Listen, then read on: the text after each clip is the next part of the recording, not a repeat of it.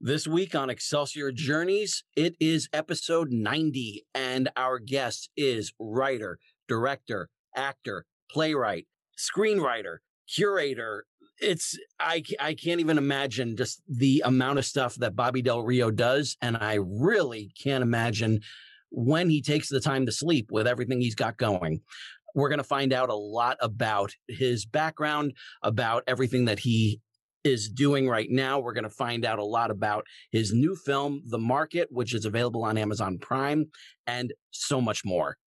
JLD, do the honors. Hey, this is John Lee Dumas of the award winning podcast Entrepreneurs on Fire, and you're listening to the Excelsior Journeys with George Sirois. Prepare to ignite.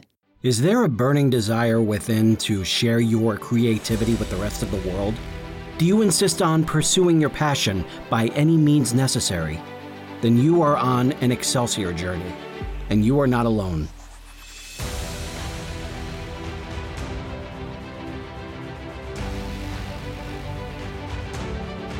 Welcome back to Excelsior Journeys. This is George Sirois. Thank you so much for being here. I can't believe it. We've made it to episode 90. So you won't have to hear me say, I can't believe we've been here for more than 80 episodes because we have hit that 90 episode threshold. Thank you so much for all of your support. I really, really appreciate it. For those of you who have not yet heard the show, or if you want to share the show with others, please go to he's got it.com slash podcasts so that you can subscribe. Choose whichever platform you like. If you are an iPhone user, strongly recommend the Apple Podcasts. Remember, rates and reviews always uh, mean the world, as do any sort of clicks on that Buy Me a Coffee link. Now, one of the things that I've been doing lately is I have been basically just naming what I call the four quadrants of my creative life. There's the author in me, there's the podcaster, obviously, there is the aspiring voice actor, and the audiobook narrator. Now, I thought I was busy, but there's someone on Clubhouse who has gone the extra mile and then another mile and then another mile. Basically, he has been Steve Rogers saying on your left, going around the Washington Monument in DC. And that person would be Bobby Del Rio. Not content to just focus on himself as a writer, director, playwright, actor but he's also a very accomplished coach. He is also a curator in so many rooms over in Clubhouse, specifically Italians in Hollywood, men supporting women in film and TV, and the latest one, which is film TV people who get shit done.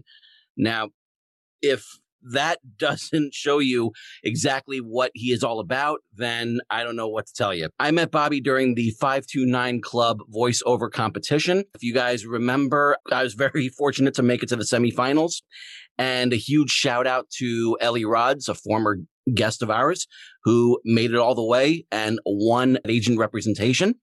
And Bobby was one of the judges there. And he took on that Simon Cowell mantle and ran with it and was at the same time, while being brutally honest, he was also incredibly helpful. And his critique actually inspired me to kind of switch around my game as much as I could so that way I could really present myself in the best possible way. And then that next round, boom, made it to the semifinals. And thankfully, Bobby has been able to take some time out of his incredibly busy schedule to come in over here. The man has been interviewed so many times. I lost count. I can't even imagine how he's still doing it, but he's here today. And so it's my pleasure to introduce to you this week's guest, Bobby Del Rio. Bobby, how are you? Hey, man, I'm so tired.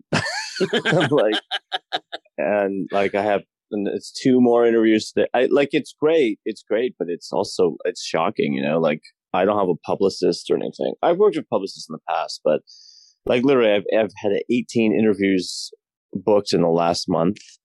Wow. Um, wow. It's a lot. It's, and I've been doing two a days this week. Really? Yeah. Yeah. It's just, it's just how it works out. So, and I try to accommodate everyone. It's not always possible, but I, I do my best. Also, I have to say, dude, like you're super pro. I was like, man, like fuck, you're like the next. Oh, see, I already dropped the f bomb. Uh, um, no worries. I already said you get shit done, so you know, thanks, don't worry man. about that. This, Thank this, you. I'm, I'm put, I'm putting the e on this episode. Don't worry. This, this is me trying to keep it clean, but I just, you know, it just comes out. Yeah, no, like you're very professional, man. I was like, man, this sounds like like a radio show. You definitely have you done? Have you had like a radio show or anything? I've been doing this since 2018. I actually uh, took a, f- a pretty long hiatus from November of 2019 until June of 2020. Season two premiere of this show was uh, was myself and 13 other authors who are part of this the legacy of this really great pop culture website 411mania.com that's where i really kind of got going with my writing and two of our top writers on that site had recently passed away. So, oh. we, so we use this as a kind of like a celebration of their lives and look back at the the fun ins and outs and everything of the site. And it served as the springboard to getting back into this. And once that happened, never missed a week. I had some. I realized like everything had just like fallen back into place, and now I was ready to go ahead and keep going with this. Well, you can tell, man. I mean, it's funny because I, it's in a way, that's what I would tell people in the voiceover contest, right? Is that mm-hmm. you have to rehearse, you know, you have to put the work in it. It has to be polished. Yeah. There's a big, there's a big difference between it sounding, you know, like passable and it mm-hmm. sounding mm-hmm. slick and professional. Yeah. Yeah. And the diff- the difference is hard work. It really is. It, it, it really is. And I am, I, I'm flattered that, that, that you that you think that way of, of the show. I'm really, really excited about that. And I am really excited to hear a little bit about your project that you have going right now that's available on Amazon Prime in both the US and the UK. And that's a feature film called The Market. And you're not only the writer of it, but you're also the director. When the hell do you sleep? you're just you're saying that you're tired and everything. Like, I, I totally get it. But when do you allow some time for yourself? Oh my god, you sound like my mother. No, dude, I like I know. I sleep in like I swear to God, these days it's like three hour chunks. Oof. And I like I'll sleep for three hours and then I was like I'll literally go on Clubhouse. Mm-hmm. And like I just I was just there. I just got modded and it was like a six hundred person room or something. Oh, is that the uh, Breakfast of Champions one? I don't know. I don't it's know. all like, a blur. It's all a blur. No, yeah. like honestly, like I'm either modded or I'm pulled on stage. Yeah. You know, at this point, it's got to be a hundred times a week. Wow. Well, um, when when they see when they see you walking into a room, you know, like you know, virtually, right. still like walking into a room, you know, why why would you not just like you know just say like, hey, it's Bobby Del Rio, come on up here? Yeah, you know pretty much provide the value. Yeah, and I'll, I'll probably I'm probably gonna hit twelve thousand followers Maybe wow. tonight I'm at 11,800 followers, which is kind of a lot. Damn. Um, yeah. So it's like I'll go into rooms and I don't, uh, even if I don't know anyone, they'll, yeah. they either know who I am or they look at my follower count. And then I'm a moderator. And then, so I have, you know, I probably have four or five people pinging me to be on stage in their rooms every hour. Wow. Wow. At any time of day, all week and I thought I thought I was I was you know you know real big for for getting that hap- having that happen to me just like once or twice you know but uh, look it's it is you are it's not yeah. it's but you know it's just I don't know I if people, more, if people see value people see value then you know like that's then you just got to go with that you know it's like perception is reality you know uh, yeah, look, I don't know what it is, man. I just, it's just a lot. it's like, so I don't sleep, you know, I'm just like, all right, yeah, cool. so, so tell us a little bit about the market. You know, so can people, can people get this on, you know, like you said that it was available on Amazon Prime. So is it wrapped up in our Prime memberships or do we have to, is there a, a little extra to put in in order to see it? What's the, what exactly is the market? Tell us a little bit about that. Sure. Where are you based? I am in St. Louis. Okay, cool. Yeah, like if you if you have a membership, you know, and you get Prime Video, mm-hmm. uh, you can you can watch the market. It's there. It's just it's just part of the catalog or whatever. Oh, perfect. Okay. Yeah, the market. It's like a gangster movie about Wall Street. It was my best play that I actually produced in 2010 in Toronto. Nice. Oh, because I'm from I'm from Toronto. I'm in Canada. Oh, nice. Uh, although I'm now um, working in Los Angeles. Yeah. So my agent is in Hollywood. There's also a couple managers in Hollywood who want to work with me. So I'm just trying to build my team. I'm still repped in Toronto as well, but to be honest, it's it's like it's the same kind of thing. There's I'm just there's a lot of people who are interested in working with me. Where that like I'm like, oh, who do I work with? But anyways, but the market was my best play in 2010, and then I ended up. I think I made the movie. I want to say 2015, 2016, something like Oh. that. Okay. It took years to make it into a movie because it was just hard to figure that out. And then the reason it was so long ago, it, and the, but I'm talking about it now, is that it took another maybe five years to get a distribution deal. Oh, okay. Yeah, so it's not like it's my career has just been, you know, this sort of like rocket to the stars. Like I've had a lot of success, but Mhm. y- But like it's been, but it's been coming after like years and years of yeah, kicking and Yeah. scratching and getting your way up there. No, that's that's what this show is all about, really. It's, I hit shows- singles, man. I hit Yeah. singles all the time. I don't know if I've had so many home runs. I've, you know, I've had some some huge things that have really popped, but for the Mhm. most part, I'm just like a grinder, right? Yeah. it's And like that's- hit- That's what uh, I mean. That's what Joe Torre always told the Yankees back in the late '90s. It was just like it's not about it's not about just you know everyone getting up there and hitting the home run. It's about those small bites, just those you know one just one hit after another. Just get on base, and then something great will happen. And yeah. here we well, are. I'm in Hollywood now, man. I'm doing something right. I have a ton of projects, but it's been a 25 year career of hitting singles. You know, that's that's a lot of singles, though. that's a lot. Yeah, of singles. they add up. Yeah, uh, Exactly. That's a that's a strong batting average right there. So so with that in mind, let's go back in time a little bit to the oh Sure. first of all before we do that before we do that tell us a little bit about what the you know like so you said it was so the market itself you said it was gangsters on Wall Street Yeah. Okay. So I got a distribution deal at the beginning of the pandemic, right? So I was just, anyway, I was just sort of mapping out the journey.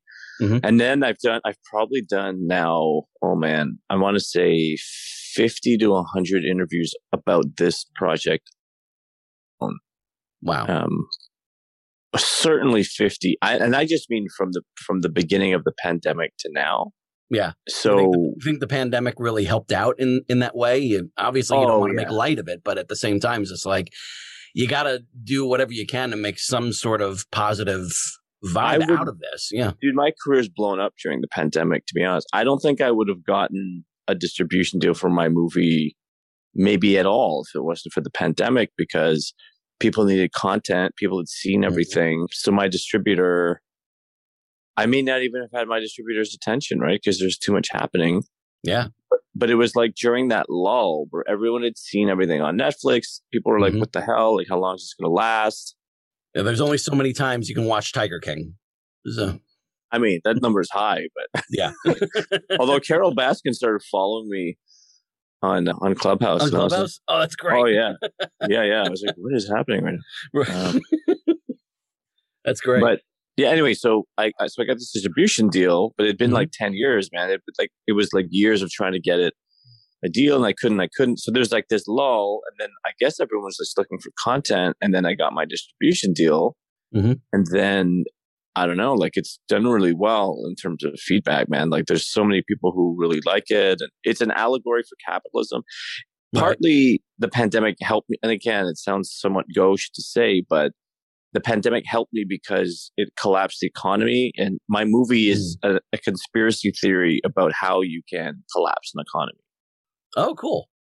Yeah. almost so it's like, almost these- like it's almost like the Big Short kind of thing. Kind of, but it's a little more elevated and Nice. it's fiction. It's fictional, but it's based on reality. Okay. my pre- my premise is that four guys with enough leverage in the marketplace could actually crash the market. Whereas The Big Short, which I also I love, I love Mike Lewis, but that's really about what actually happened, right? Where somebody was betting that it would crash Mhm. over time. Where mine is like four guys did it on purpose, so I kind of made like a heist film about that. Which is which is stronger a stronger take on it too because the big short was was very passive it was just like you know they they know it's going to crash because of this this this and this and it was basically just them sitting back and waiting while with Right. this it's you know it's your characters actually making it happen That's right. I mean, the difference is that mine's fictional, you know, and Michael Lewis, I like he's I'm one of my favorite nonfiction authors in the world for sure. Mhm. So, Oh, yeah. Um, but yeah, mine mine's like a movie, right? Like it's more like, oh, imagine if, and then, but I also turn into this sort of like vicious allegory for capitalism where mm-hmm. toxic masculinity is this sort of like weapon that breeds racism and sexism, homophobia. So that's why I had so much difficulty getting a distribution deal, right? Is that the language is vicious, mm-hmm. but it's well researched and accurate. So I've had, I probably had, I don't know, maybe 100, 200 people who work in the finance industry tell me this is exactly how people speak. It's like a yeah. perfect, it's a perfect cross section of um, the culture of that world. Nice. Nice. Sounds very. But that uh, world is vicious, man. It's like very, very, very yeah. yeah. yeah, yeah. So actually, Mam- Mamet was my favorite playwright growing up. Yeah. So I, I refer to this movie uh, sometimes like Glenn, Glengarry Glen Ross with guns. Nice. That's a good. Uh, that's a good alliteration too. Glengarry Glen yeah. Ross with guns. yeah, I know. I screw it up all the time. I have to like reset. Like, Glengarry Glen Ross. With you said it this early enough, so obviously you're doing something right. So that's yeah, great. exactly. Thanks, man. Yeah. So let's so let's go back a little bit to the lightning bolt moment with everything that you got going, all these different irons that you have in this fire. Sure. That's pretty that's pretty high right now. Those flames are are are definitely catching on. But mm-hmm. what was the moment for you back at the very beginning of this, what was your lightning bolt moment that made you kind of point in a direction and say, that's what I want to do. That's the kind of life I want to live. That's the person I want to be. What was that for you? And which of all these different venues that you have going, which one was the first one to take? I mean, I know the answer to this very precisely, actually, because I, okay, so I was an economics student at the University of Toronto as an undergrad, and I was very unhappy. You know, I was, I was like a math prodigy. So mm-hmm. I was mm-hmm. like top of my class in every subject in school my whole life. So I, w- I went and enrolled in uh, pro- commerce prereqs for, you know, it's like economics and accounting and marketing, these kind of things at U of T. But I mm-hmm. was ha- I was unhappy. I was skipping classes, but I would show up ten minutes early because I was cast as the lead in a couple different projects on, on stage while I was a student. And I remember there was so I was I was cast I had a lead role in this play at the University of Toronto Drama Festival. And um, yeah, there was this, there was this, it was like the Arundel Drama Club, and they they put on this like this play. And I remember being in the theater, being like, because I thought that I was, you know, pretty good at acting, even though it was a hobby. Mm-hmm. And they were amazing. They were by far the highest quality performances that I'd seen in my life by mm-hmm. people my age. And on, and on the spot, I realized I needed to go there. Yeah. And it just so happened that I don't know if I've even told this story before that the lead actress in my play had dated like one of the main stars of that program and he happened to be in the audience and she introduced me mm-hmm. and then he liked me and then he introduced me to Patrick Young who actually ran the entire program. Mm-hmm. And then on the spot, I decided that I needed to be there. I went in, I auditioned, I got into that program, and I became, you know, one of the most successful people who's ever attended that program. Wow. Still to this day, that was almost, that was what, almost 25 years ago. That's great. That's wow. yeah. So you really just kind of like just it, so for that part of it, you you you took off pretty you know pretty well over there. So. Yeah, I started moving. I started as soon as I made that decision within like a year or two. Like I was doing American movies. My first movie was I had a small role in a movie with Jeff Daniels on HBO called Cheaters. Okay, and then I did a movie for the USA Network, a TV net movie with Penelope Ann Miller called The American Kay Story. I remember that. I remember yeah. that. Yeah, yeah, yeah. So I'm in the movie. I play the lead's brother, and I was in like a few scenes and but I was still a student when that was happening. It was crazy. Wow. Yeah. Wow. So so you knew that as you were as you were kind of building up your resume as you were going through all of this, it was just like I can make a run of this. I can Oh yeah. Yeah, like I mean, I was pretty successful as an undergraduate student in mm-hmm. the professional world. Like I was called the rising star of Toronto theater mm-hmm. um, by Eye Weekly, which was um, like a major arts newspaper in Toronto. While I was an undergraduate student, I even had a 30 minute television documentary done about me. Wow. While I was a student, like, so basically, I had a camera. I was like the Kim Kardashian of Toronto playwrights. How I refer to it. Yeah, so I had Oh, a camera crew following me around while I was in school, and then after I Oh, graduated. Yeah. it aired on TV across Canada. Like it was pretty insane. Yeah. what happened to me? Yeah, yeah. But uh, but you, can actually be proud of what you did that kind of got those cameras on you in the first place. So there is that. Oh yeah, but also like there's an element of luck in everything. But I don't know. Like for example, I've gotten I'm getting again 18 interviews in a month.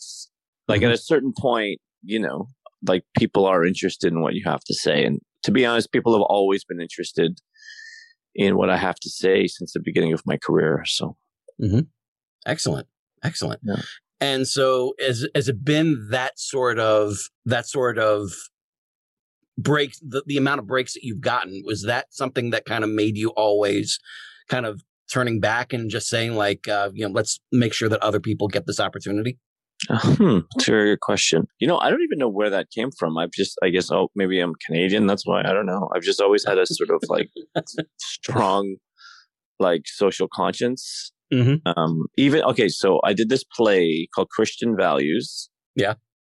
Right. So I graduated from school. I was on the cover of Now magazine. Now magazine was like the biggest arts newspaper in Toronto. I was on the cover. Actually, it was it was pretty screwed up because like again, I told you I had this television documentary being done about me. So when I did the photo shoot to be on the cover of that newspaper, I actually had a camera crew filming the photo shoot of me.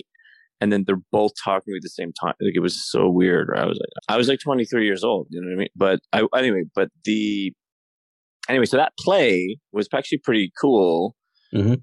And what I, it was actually this sort of like Brechtian I don't know how much you know about theater, but Yeah. it was I, like I break studied the- theater so yeah Okay, cool. So I, you know, I, in high school or whatever, I did like a big project on Bertolt Brecht, and but I loved he would like break the fourth wall, and it was all about sort of like, you know, like helping the world through art. Mhm.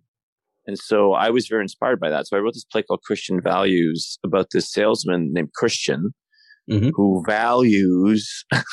um, yeah, right. N- nothing subtle over here No, no, no. People didn't get it though. Wow, I was like, really? really Um, but anyway, but he valued um, money more than like his life. So Mhm. he was actually this this salesman who was very unhappy because he always wanted to be a musician. But I did this cool thing where I had this, I had his like sort of sales pitch, but I had it repeat four times during the course of the play. But there was always a different dynamic to it, and so the play ends. Spoiler alert. Um, I mean, it was 20 years ago, but but this guy's like basically what he's going speaking right directly to the audience, Mm. telling them what are you going to do, right? Like this is basically the last day. You have to decide are you going to give in to your passions or not. And actually, I remember like uh, the director told me there was this, you know, there's people who whose lives changed because of my play, and they had always wanted to do a certain thing, and then they watched my play, Mhm. and they and they went for their dreams nice so I don't know. I guess I've kind of always been doing that, and I really film TV people who get shit done. You know, is kind of the whole room is that. You know, Yeah, it almost it's almost like that uh, that room on Clubhouse. It's almost like it's a means of trying to draw up some more talent, some more up and coming talent. Just kind of put the spotlight on them. look, man. What I say is, we are not an industry; we are a community. Mm-hmm. So I'm trying to retrain people how to do business to give, and I'm, you know, I say this in lots of different ways. Sometimes I can be quite stern, as as you know. Oh yeah, I've been on the receiving end, so yeah, I know. Yeah, but as you say, like it helps you, right? Yeah, yeah. That yeah, week three for the for those who were not there, and they're likely a lot of all of you who were not there for the week three auditions. But I was I was at work and it was kind of like a last minute decision for me to go in. And then it was, okay, what am I gonna do? Do I read? Do I do impressions? I was just like going back and forth, back and forth. And then finally, like with two minutes to go, I was like, all right, I'm gonna read. And here's William Goldman's book, Adventures in the Screen Trade. Why not? let's go with this and get out there, you know, get outside and here we go. And then just jumped right in. And, you know, you, you basically just like, you know, you had it right there. You just said that, you know, like it sounded a little rushed and it sounded a little unprepared. And yeah, it, it was. And so the next, so the next week, I wrote my own script for, and decided which characters can I do, and wound up doing nine impressions in 45 seconds. So what you know, like that semifinals made it to the semifinals. Yep. Yep. And that's the thing. And I I misunderstood all the time, which is fine because I don't mm-hmm. really care what people think of me. But what people need to understand is I've been incredibly successful in my career. Mm-hmm. Right. So I've hit singles, but I've hit a lot of singles. Yeah. Uh, right. I'm like Ichiro, you know. so, yeah. like, I know how to succeed because I've succeeded a lot over and over and over again mm-hmm. through hard work. Right. Yeah. So that's one thing I can help people do, right? So anyway, so with my rooms, like if it gets too loose, like it happened yesterday, we ran it for nine hours. Wow, this is a nine, nine hour room. Man. Yeah, dude, it's not. It went nine hours. Like I was so tired. People but, still kept coming in. You know, so oh like, yeah, why, you know, like why stop? You know, just yeah. Well, they wouldn't leave. I mean, it was mm-hmm. it was it's. I don't know. I just I think it's what I say is it, it's a blend of compassion and business, but you need both.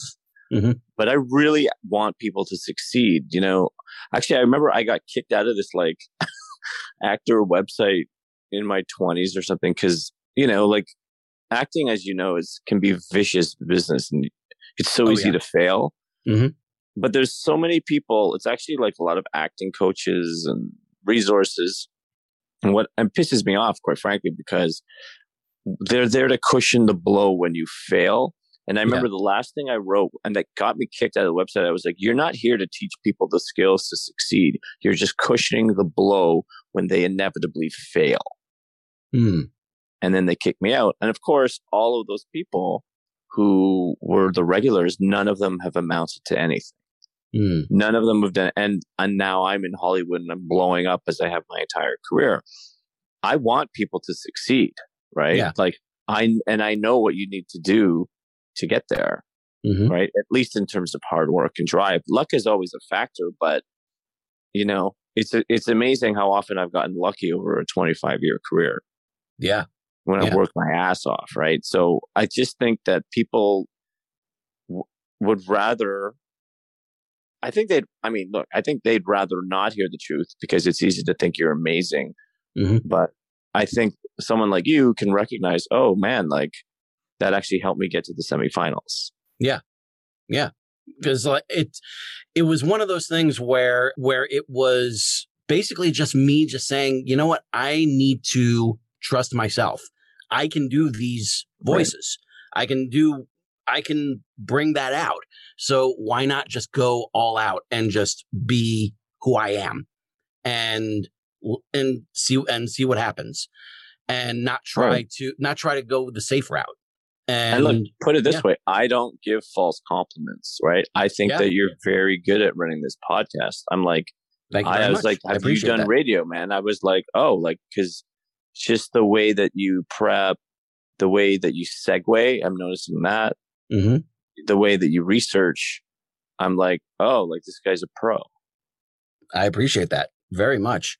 And yeah, any rate and review is always is always appreciated. Uh, it's like what uh, it's like at my my full time job. One of my one of our clients had uh, some really nice things to say, you know, to me, and I was just like, make sure you tell Jim.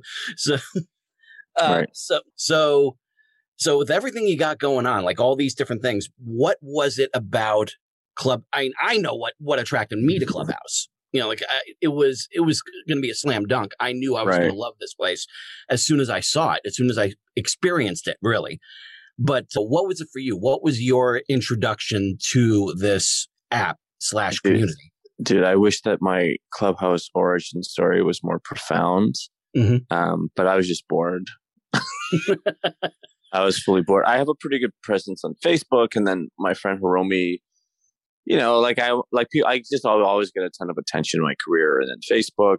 You know, I've had some sort of legendary posts. Sometimes they go the other way, and it's like ah, people fight on my posts or whatever, or they fight with me or whatever. Mm-hmm. Sometimes mm-hmm. it's quite inspirational, or just really just my personality, right? But but I remember my friend who wrote me on one of these big posts was like, "Oh, you should you should um, join Clubhouse. I think you'd be great at it." And I was like, "What the hell's that?"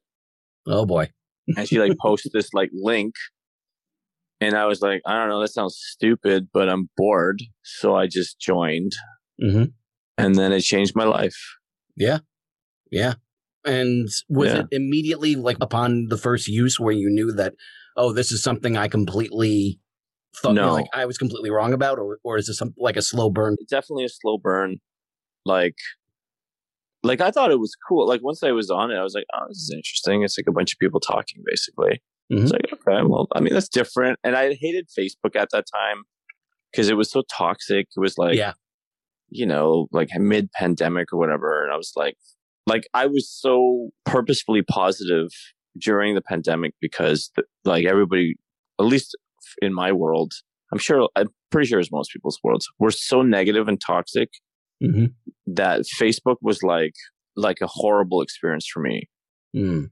Not even just, it's not like I wasn't necessarily being attacked, but just everybody was attacking each other. Yeah. Everyone was talking at each other and not to each other. Oh yeah, dude, it was so terrible. I was like, oh my god, like I didn't even want to log on, but I started being so positive. I would like literally write things like, "You're beautiful," Mm-hmm. or "Oh my god, I can't get you out of my mind," or "Do you know how Right. awesome you are?" or whatever. Just these sort of like generic positive statements. Mhm. But then people started messaging me, and they were like, "You're changing my life. You're getting me through the pandemic. Like, thank you for being positive. Like every day, every day, every day." That's great. That's Um, great. but it was also you know it was good i guess in terms of my reaction but it was bad because it was like needed so badly because it was such a negative space right Mm-hmm.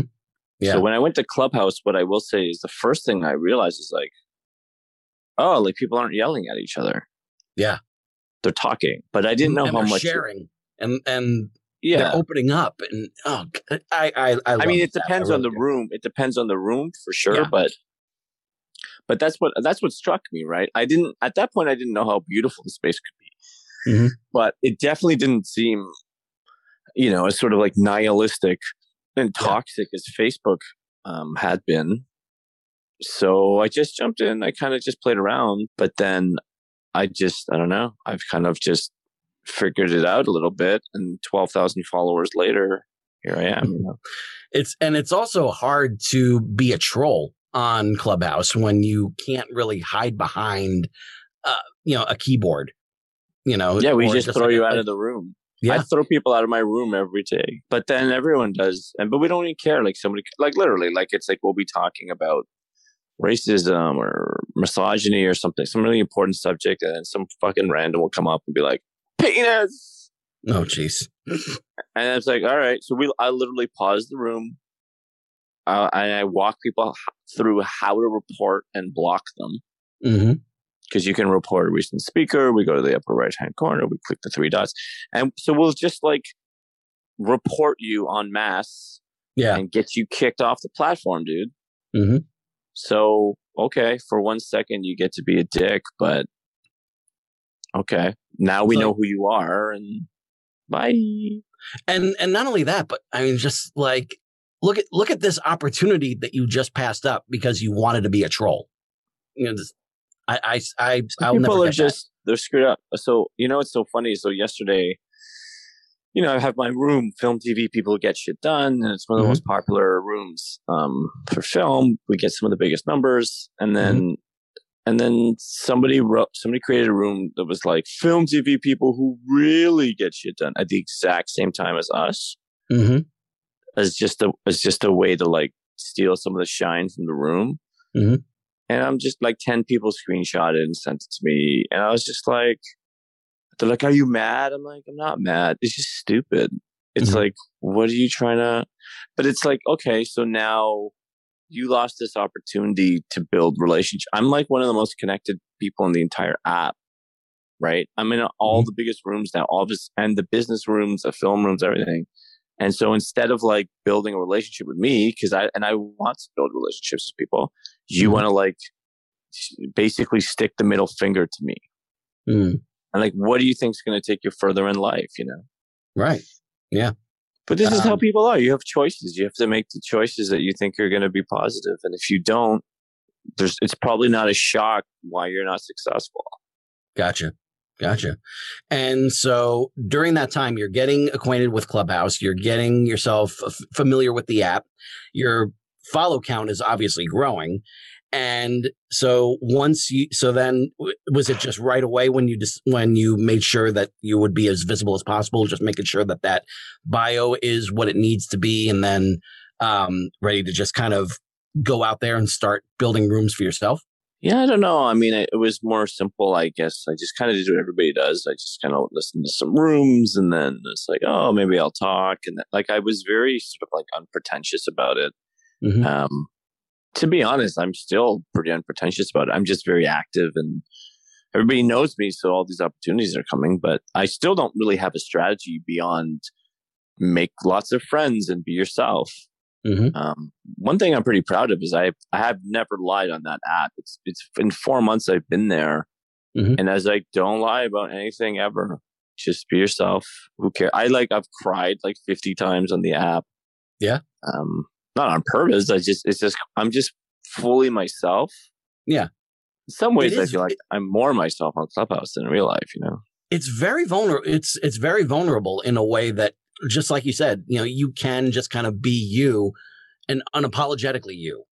You know, that's yeah. That's that's the beauty about about that app. You know, like I I learned, you know, quite a bit about myself by going on that app. I've been on there since uh, mid January and I will always be grateful to KM Robinson for getting me on there because the sort of opportunities that have come up here, I mean, just here, we're talking right now.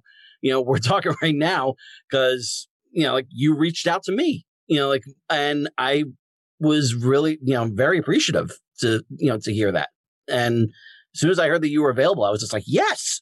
so, cause honestly, like you, you were someone that I felt like I wasn't sure if I would be at a stature where I would get your attention, you know, but, but I'm glad to have gotten it, you know, so. Well, um, dude, I mean, you have a lot to offer too. I mean, this is a pretty cool podcast you're doing and thank you. You know, you. I, yeah. look, I will say one thing that I also do that not everyone does, because I'll say mm-hmm. it publicly and I'll, you know, I get into sort of friendly debates in some of the big business rooms sometimes, but yeah, um, I'll do every interview. Mm-hmm. And not everyone will. And mm-hmm. As my pro, again, I'm doing two a days. Like, I don't need to do that. Like, like literally 18 interviews in a month. I mean, it's kind of stupid, but but right. for me, it's like I actually like meeting new people, and also you don't know where people are going to go. So yeah. Everything's an opportunity for me. Mm-hmm.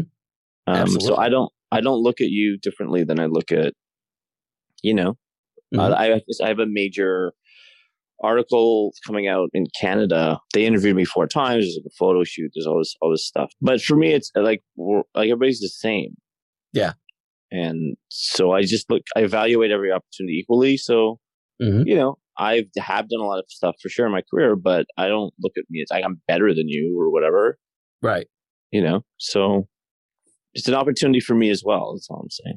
Yeah. Yeah, absolutely. And I'm, I'm glad that you're, that, uh, you've been able to, you know, take advantage of that by, by coming on here. So was it around that time, like as everything is growing, when did the 529 club all of a sudden start looking in your direction? oh man, everything's a blur. Okay, so I think what happened, if I track the journey, mm-hmm. is Mark Summers and I, because, you know, Mark's kind of loud and boisterous, and I'm an actor, he's a casting director. So I, I went to a panel each once, so I was like, oh, okay, this guy's quite a character. I wasn't mm-hmm. sure about him, you know, I was like, about this guy, Mark Summers. But mm-hmm. he seemed smart, right? And I was like, okay. Yeah. And then we were both in this random, this is the thing about Clubhouse, right? Like you get in these random rooms and Mark Summers and I were there. It was like 10 of us. Mm-hmm. And it was, it was like a very unpretentious title. It was something like, you know, London, like, I don't know, film fun or I don't know, something stupid, right? I was like, all right, whatever, right? And then Mark Summers was there. I was like, oh, this is guy Mark. And then he mentioned that he, uh, one, I don't one of us mentioned, because we're both mixed race, right? Mm-hmm he's like I think half Indian, half Irish. He's actually he's a very particular type of South Asian that he talks about all the time. I don't remember exactly what it was, but he I'm half Chinese, half Italian, so we have this sort of like unique mixed ancestry in common, mm-hmm. and we just bonded immediately because we understood each other's experience, and both of us have been really affected by our mixed race. Right. and he became like a brother to me immediately. Nice. And and then I messaged him and I was like, let's do a room about it. And then we did this room called Mixed Race Revolution. We just talked about being mixed race with a bunch of people for like an hour. Mm-hmm. And then I'm super tight to Mark, man. That guy's like, he's one of my closest friends in the app. Mm-hmm. And yeah, so then through that, I guess I kind of started hanging out with UK people more because I was just kind of always chilling out with Mark. Yeah. Um, and then I had met Deborah, Deborah Wooten from Five to Nine, but then Mhm. I started getting closer to her because I was hanging out with Mark more. So now I have so many friends in that UK film world. So then when it came to this voiceover contest, you know, I pretty much talked to talk to Mark and Deborah every day in a room or off platform. I love Deborah as well. She's awesome, right? So Mhm. it She's was just great. Yeah. I'm just part of the crew, you know what I mean? So they just asked me to be part of this thing. I was like, yeah, yeah, sure. I didn't even know what it was, but Mhm. I'm so I'm so close to them. I was like, yeah, of course. Excellent. Yeah. Excellent. And so what was your because I wasn't there for week 1. I wasn't there for for the very beginning of this. I think I found out about it through week 2 when I happened to pop into the post post audition room and I was hearing like a lot of people saying like, "Yeah, you made it to the semifinals. That's awesome." And so I was just like, what, you know, like what's going what is it exactly that's going on here? What is what is the whole competition thing? And that was when you know that was when everything happened so what what exactly started that what started that whole competition in the first place I mean, I I wasn't one of the organizers, but I think what it was is Mark and Deborah were talking about putting an event together, and then they wanted to really maximize the value of an audio only app. And then I think they both came to this conclusion that wow, like a voiceover contest would be a great way to do that. And now there's actually another contest coming. Have they announced it yet? the musical theater one Yeah. Okay. I wasn't sure. Yeah. If I could say anything. Yeah. Yeah. So, but they're very smart, right? Both Mark and Deborah. Mhm. They're very actually hilarious and kind, but they're also incredibly smart, right? Yeah. Um, and so they've, they're, it's like they've been thinking about it for a while. It's like, like, cause it's an audio only app. So they were Mhm. like, well, how do we sort of leverage this resource for maximum attention? And I thought it was brilliant. The voiceover contest is like, oh my God, like what a, what a perfect showcase for the perfect platform. yeah. Yeah. yeah and that that was definitely the case. I had so once i once i figured out what what i was going to do with it i had so much fun you know being a part of that. And it was amazing just hearing the kind of talent that was that was coming out. That was that was when I, that was me getting introduced to ellie rods and Oh, yeah, I love Ellie. She's and yeah, and both of them both of them were guests on the show last month. So it's it's really something just seeing like all this great talent and just one after the other. Some oh really, yeah, Ellie's really going to be a people. star. I, I I think she's going to become a legitimate star. I mean, I thought uh, like all the finalists were great, but I Mhm. you know I was pretty like effusive in my praise for Ellie. You know, for the like last two or three weeks of the competition, Mhm. to the point where maybe I wasn't supposed. To, but I was literally like, Ellie's the person to beat in this contest. Like I was I was actually saying that. And Um, rightfully so. You know, she is she's incredibly talented and just a real sweetheart. You know, like on top of that. So Yeah, so genuine too. Like just off, like you know, off platform too. Like we we Mhm. we talk a little bit, like you know, like we DM and stuff. And she's just cool, man. She's just I don't know her vibe. You know, you just get caught up in her her vibe. She's very she's the real deal. Yeah. And I remember afterwards at the the Q and A with her, and I asked her what what uh, sort of dream role is it that she really wants to uh, keep an eye keep an eye out for. And she said as soon as she said that she wanted to be a, a Disney voice, I was like, that's if, if they're if they're sure. not looking in her direction, then there's something wrong with them. So Oh, no, no. I mean, look, I personally know a ton of people talking to her now. Like she's she's blowing up, man. that's great. That's Yeah. great. I'm so happy for her. So happy for her.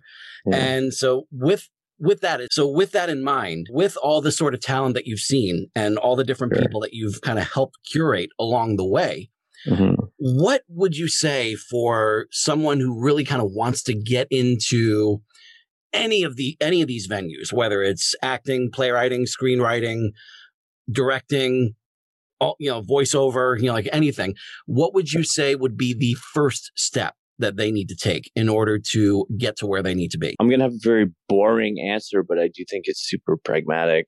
Mhm. Um, and I say this as someone who, you know, is sort of an industry expert on Clubhouse Mhm. 50 to 75 times a week, right? So this, this comes up all the time. Um, Yeah. You need to know exactly what it is you want to do. hmm And you would be amazed how many people do not know the answer to that question. Yeah. Where I'm like, literally, okay, what is your goal? Like it happens all the time, right?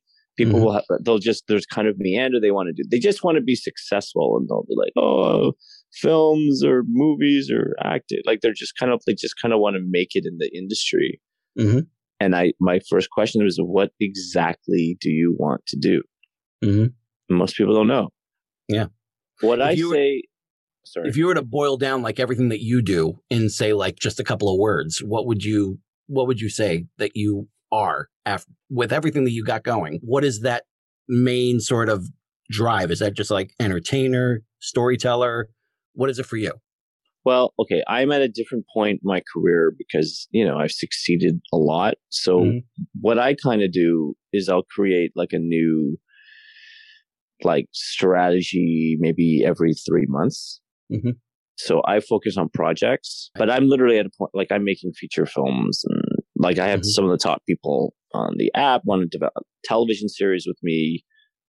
You know, I finance ca- connections around the world. So for me, it's more project based. But I do think for somebody at the beginning of their career, like you're not gonna, you're not gonna achieve anything in a field that's so competitive unless you know exactly what it is that you are trying to do. Because I actually think the entertainment industry is not so hard to succeed in Mhm. if you know exactly what it is you want to do and you and you work at it in a sort of systematic business oriented way Mhm. it's just it's just like a business like anything else Yeah. the people but most people i think they get caught up you know in this sort of like the the, the shine you know what i mean like they Mhm. see the spotlight they're like oh my god i want that but Right. really what they want is the attention Mhm. and I'm like, well, okay, but are you trying to like be a lead in a Shakespearean play? Mhm. Are you trying to, you know, write a feature film? Are you trying to direct episodic television? Like you kind of have to know what exactly it is you want to do. And then there's very different networks and very different steps to go to all of those places. Now I'm at a place now where I can kind of traverse back and forth very effortlessly between all those things because I'm very experienced in all of those areas, right? Mhm. To be honest, like I get, I just got a lead in a new project, uh, male lead in a project shooting in Canada in August. Mhm. And my friend just texts me. I'm attached as the star of, I don't know, four to six, maybe eight different projects, feature films, web series, television pilots. Wow. But my, I'm so, I'm so established that I'm already proven. So it's more like, what's the job? How much does it pay? When do we shoot? right. my friend's like, "Well, you want to do this?" I'm like, "Oh, that sounds cool," or Nice. it's not my thing, or whatever it is, right? But Mhm. you don't just you can't just get to that point, right? I think people want to get there and say, "No, no, no, no, no." You need to figure out how to be good enough to get an agent 1st Mhm. and that's not easy. The hardest part in the in the entertainment industry is at the beginning. Yeah, because no one wants to be the first one to give you a break. Everyone wants to give people a break. Everyone wants to get th- get things going. And I've seen this. I've seen this with my friends. One of my one of my uh, one of my friends online, Blake Northcott, also from Canada. She, you know, she started off writing and just you know writing and writing and creating content and then she caught you know like one person's attention and then another person's attention and then all of a sudden she's writing for dc comics and her line is selling out she did the eight issue fathom run and that was sold really well then all of a sudden heavy metal come you know heavy metal magazine Yeah, comes yeah. around and Look, It was once you're like- once you're in, like, it's just more opportunities, more opportunities, more. Opportunities. It's not like it's ever like easy, yeah but it's so much easier because you have all these friends. Mhm. You have people who trust you, and you know, in my case, I have a public track record of all publicity and successes, and I've succeeded wildly, quite frankly, like over and over and over again. So. I've never had my. I got I got a Hollywood agent from the app in three weeks. Mm. There's Really? I don't even live in LA. There's people who've been doing it who live there for decades and they can't get an agent. Wow. But I have a body of work. I have an I have talent. I have press. I, like it's I'm at a different level, right? Mhm. But but it's at the be- but it's at the beginning that it's so hard because everybody wants to get into the industry. Mhm. And when you don't have credits, you don't have contacts, nobody knows you. Yeah. The whole industry is is designed to keep 95% of the people who want in out. Mm. Right? So 95%, it may be closer to 98%, quite frankly. Right. 95% of the people will never break in. That's the Mhm. reality. They will never break in. I put a panel together with Tori Spelling. Do you know Tori Spelling? Oh, yeah. Mm-hmm. So we became friends on the app, and I, I've had I did so I asked Tori to be on this panel with a ton of influencers, people with like hundreds of thousands or millions of views or whatever, like Instagram and TikTok and YouTube and all these things. But Mhm. Tori and I saw it the same way, but also we're very like established. Obviously, she's more famous than I am, but she's in the US market in Canada. I'm very high profile. And there are all these influencers, but Tori and I agree like the reality is that most of the agents, like in Hollywood and internationally, the top agents, because I'm at one of the best agencies in Canada as well, right? Right. It's like they don't really care that much about the content creation stuff. Really? So not really. I mean, I think may- maybe it'll change, but I still think that all that stuff is like an audition in a way, Mhm. but everyone's doing that. Once you're established, like they don't they don't care. There's a whole system. Like they're they're not, you know, my agents not they don't care about you know, all these things, right? Like they care about what what are my film and television credits, what movies have I worked on, Mhm. You know. And also you become you're part of the union, you know, actors like the Canadian SAG, Yeah. but it's the same idea. right? Once you get into the union, it's it's like you can't even do some of that stuff. So it's a it, like once you're in the industry, it's a very very different view. There's certainly like maybe like less than one percent, but you see people who build their own content and then all of a sudden they can break into legitimate film and television. It does happen. Yeah. But if you really consider the number of people creating their own content, like on YouTube or you Mhm. know even podcasts and you know Instagram, whatever, like everyone's doing it. Right. Okay, but how many people are actually working in legitimate film and television? hmm It's it's a very very infinitesimal number. Yeah. Yeah. Yeah, because it's like it's still the same benchmarks. It's, Right. it's like it's it's not popular, but I'll tell people, you know, instead of a YouTube channel, like you should go to theater school. Like I'm a classically trained actor. Mhm. Because the reality is, at a certain point in the acting world, I'll speak of first. Okay, that's cool that you have all these viewers, but now if you're going to play a lead role hmm in something, even for film and television, Right. I was the star of my theater school. Mhm. So I'm a monster. I'm really, really good at acting. Mhm. So if you've never really acted, even if you have a lot of views, you'll never beat me out for a part Right. because I'm very, very skilled. It's like voice, right? It's like you have to, you have to play. You have to be good. Mhm. You could have a lot of people, I don't know, viewing your thing, but if you're not as good as Ellie Rods, hmm you don't win. Yeah, yeah, and that's that's really what it comes down to. Like the Right. They you know it's the whole thing you know, like they always say like cream rises to the top and everything but that's and that's not just that's not just words you know the, And- it's and- the people that that are good at this are going to right. get that kind of attention and I'm not going to call anybody out because that's not my style. But there was a couple people who had pretty good followings on Clubhouse for voice, and quite Mhm. frankly, they got lazy. They let it get to their head, and they Mm. got eliminated. And Ellie's a grinder. You Yeah. know, she's a sweet. She's a sweetheart, but she's a grinder. She, look at what she can do. All the Yeah. songs, right? Mhm. All the voices. She runs a room. She's working hard. She's like humble. She's professional. It's like, don't get it twisted. Like she got talent. She works her ass off. yeah It's not, a, she's not, she didn't get lucky. It Mhm. was very obvious to me as soon as I started seeing what she was doing because I was like, oh, like she's a monster. Yeah. Yeah. And so, and she wasn't as known as like, there's some people who are kind of known Mhm. and then they think they think you got it in the bag. Nah, man, you don't got it in the bag. Not in this Right. industry. That's what I know is that I've been in this industry for so long, but I don't take anything for granted. I have to, I have to earn every single thing. Every single single that I hit, mm-hmm. it's like I have, you know, I mean, this is the metaphor, right? But it's like I've read the scouting report and I know what the count is and I have my my batter's box strategy and I've earned every single single for 25 years. Yeah. Yeah. And people don't realize how tapped in you have to be to succeed in our mm-hmm. business. Yeah. And so where can where can our listeners find you on social media? Obviously, they can find you on Clubhouse, but uh, hundred hours a week I'm on Clubhouse. Yeah. wow. When the hell do you sleep, dude? Like that's the, that's the, that's the floor, man. I'm I put yeah. in 100 120 hours a week on Clubhouse every week. Wow, wow. And yeah. so and so with that, you still are able to I mean, right now you're you know like you're doing a lot of interviewing. Are you working on any projects right now, or is the is the time away from that just kind of allowing you to kind of catch up and work on promoting the stuff that you already have out there? Yeah, I mean, look, I told you I was offered a lead in this project. I said yes, mm-hmm. I'll be shooting in August. We're still locked down in Toronto. Mm-hmm. Oh so yeah, that's right.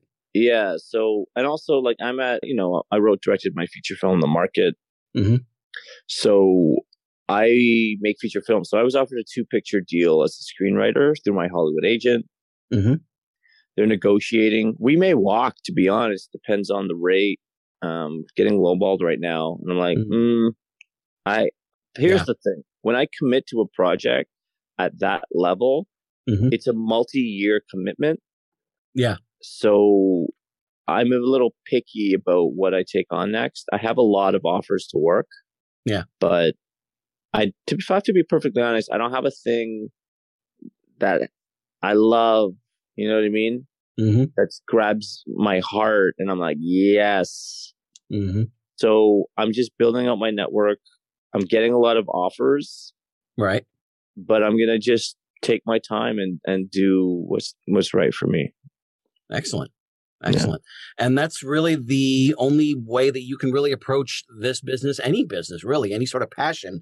It's, you know, do what works for you and keep on getting those sing- those singles. That's what Bobby has been doing for over a couple of decades. That's what I hope that all of you have been able to take from this and run with. Do you don't always have to swing for for the fences when you see those opportunities. Hit those singles, get on base, get yourself moving. I hope everything that Bobby has said has been as motivating for you as it has for me. And so for Bobby Del Rio, this is George Sirois saying to all of you, ever upward. And I will see you next week.